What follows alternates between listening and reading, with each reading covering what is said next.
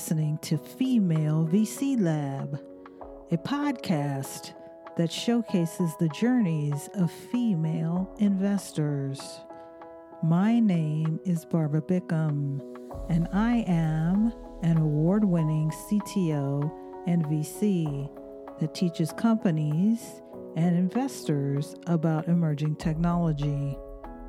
I am sitting down with female VCs and investors to talk about their funds, how they invest, and how they make an impact.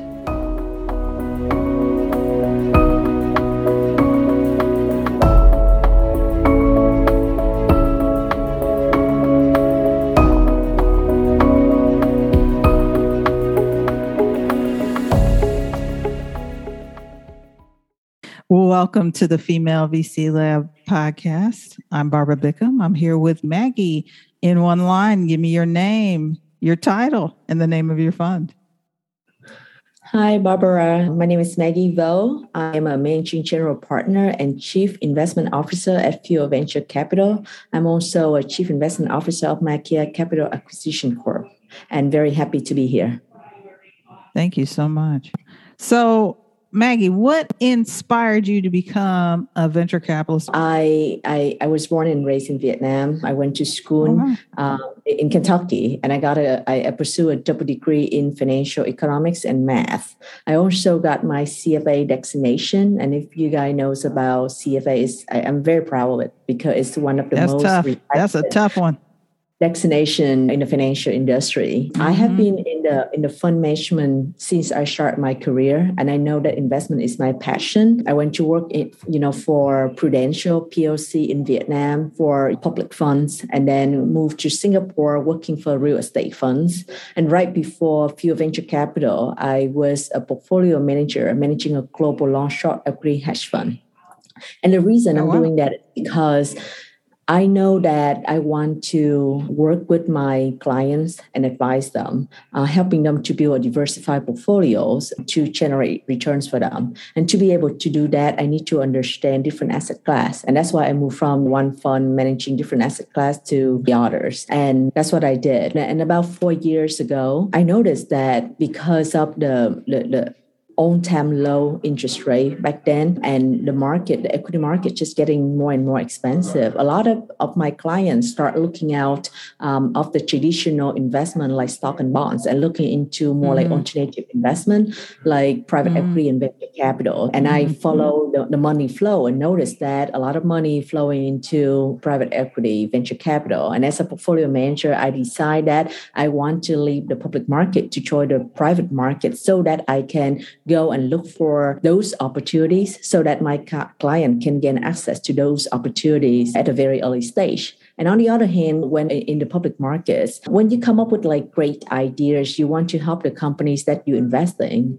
Those are the company already on the uh, public market very big, established. Right. If you call right. them, the only the only person you probably will talk to like investor relation. You never get into like CEO or founders. So you can have a great idea, but nobody going to listen. So I when I moved to venture capital, I, I feel like my life is very meaningful in a way that I can leverage my experience, my knowledge to help the founders and be a part of their journey. So I think that bringing the opportunity to my investor and on the other side, that being able to help founders have been a motivation for me uh, to become a venture capitalist.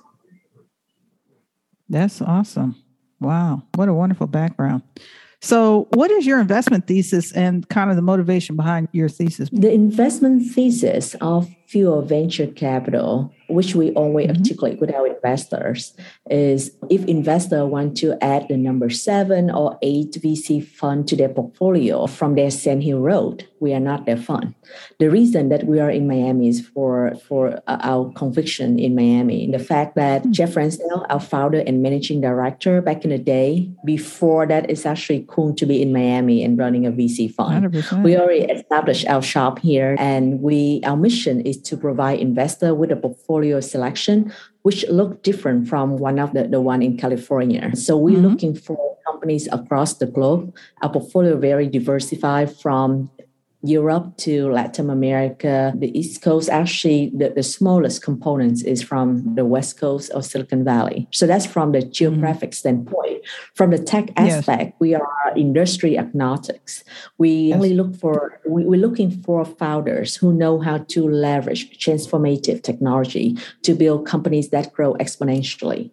So we have a couple of space we really like, such as uh, fintech, big data, marketplace, SaaS, and on the more like innovative, or you would say that future forward looking side, we do invest in robotics, AR, VR, and space tech. Mm-hmm. Wow, that's pretty great.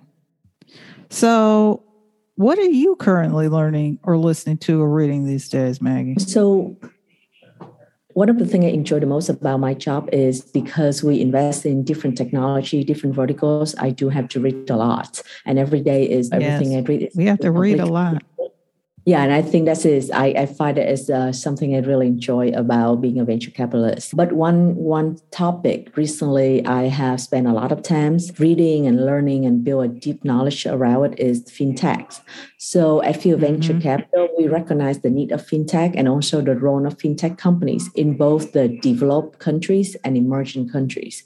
So about for the past 18 months, we have increased our exposure to fintech significantly. And we, in fact, mm-hmm. we did it ahead of the curve to get into very exponential groundbreaking companies like Curve yep. in the UK, Lunar is a neobank in the Nordic mm-hmm. region. Taxfyle is right now back here in Miami, and then Recarga Pay and Novo Payment in Latin America because we're in Miami, mm-hmm. very close mm-hmm. to Latin America.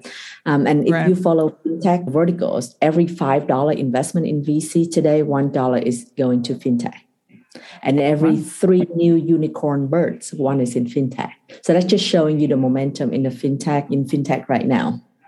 And I had cool. to read a lot about fintech from fintech is broad, but we I have to like fintech build my, yeah, many, my understanding many about yeah, neobank to banking as a service to payment structure. And I think the reason I right. want to do that, I want to have a, a broad and a deep understanding at the same time so that I can find a synergy be, between the company that I invested and then I, con- mm. I connect them, I find business opportunity for them. I believe that's how right. value is created.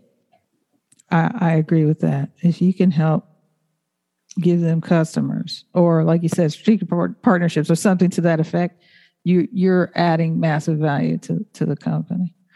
So mm-hmm. here we go, Maggie, the famous bonus question. Everyone gets it. In two years, when we're talking, how do you see venture capital or investing having changed or evolved? How is it going to be different? I think one thing I COVID happened over the past two years had brought a lot of uncertainty, but there's one consensus that technology will play a bigger role in our life.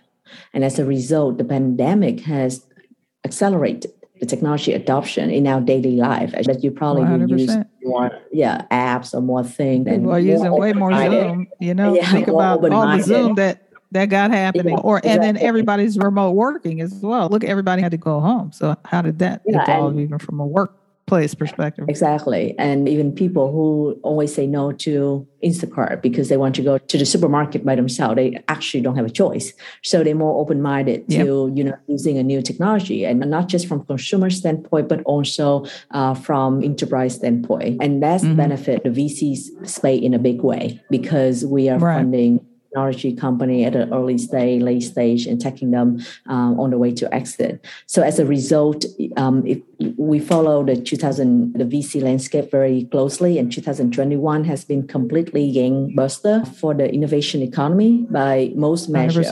We can track it from VC investment to VC funding to unicorn birth and all exit activities.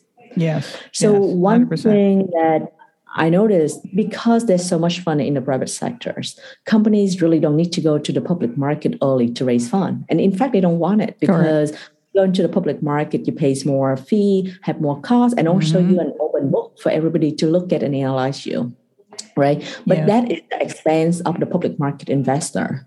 They no longer get access to company at an early stage. Most of the, the public market is shrinking, and the companies there are bigger. And when you're big, it's very hard for you to generate more than 20% growth rate year over years. So public yes. market investor missing out on considerable gains as a result of missing out the home value creation during the early and growth stage. So I'm seeing yep. from the investor standpoint, I see that venture capital will become more like a mainstream asset. It's no longer like a luxury. Oh, wow. It's more like a necessity. People should have an allocation to venture capital. And the way we mm-hmm. see thing here is if you look at the Yale endowment models, they have right now, this has been very high at 23% on time high for over the past like five, six years. It's just an upward trend. And then for right. family office or individual investor, you see they allocate around 10% to 15%, depending on their risk and return profile. So I'm excited about it because I'm moving from the public market to the private market, specifically in VC. So that's just confirming my belief that my decision back four years ago.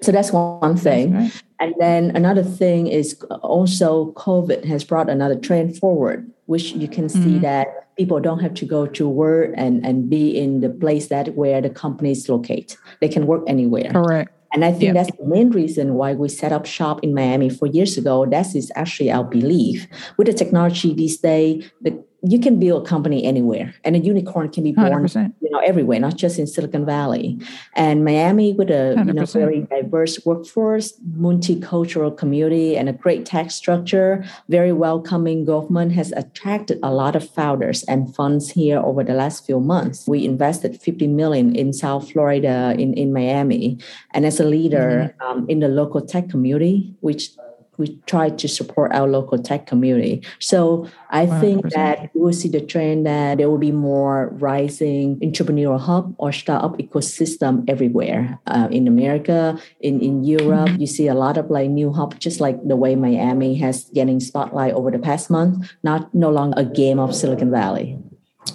And the last trend, that's, that's actually very important. If you think about it, having those different hubs, like you know, it's very important. Yeah, and la- the last trend, which I think both you and I are very excited about, is I see more women founders out there now building companies, raising funds, yes, and their company public. And as a minority and a woman That's also, huge. I'm super excited to see that. And as a female mm-hmm. general partner sitting at this position, I really want to do everything in my power to put diversity, inclusion, and gender equity at the forefront. That's very important. I believe in that as well diversity, inclusion, mm-hmm. gender balance. Yes. I call them all, I call that untapped because they're untapped resources, right? If you're just scratching the surface of it or trying, it's really a massive market that you're missing. So, yeah. All right, Maggie, how do people get into contact with you? I, the best way to get in contact with me is via LinkedIn. You connect me on LinkedIn under the name handle Maggie Vo. I also have my Instagram is me Maggie Vo, M Y Maggie Vo, and also my email is Maggie at fuelventurecapital.com. Thank you so very much, Maggie Vo from Fuel Venture Capital for being my guest on the Female VC Lab podcast. Well, thank you so much for giving me the opportunity to be here. Thank you.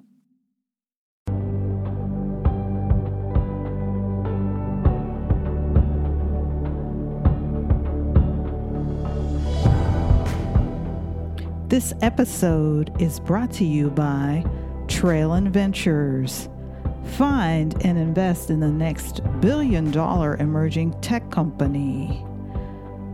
Sign up for our exclusive content at https colon slash slash trailyn t r a i l y n dot com to find out more. Find us on Apple, on Spotify, and on Google Podcasts. Thank you for listening.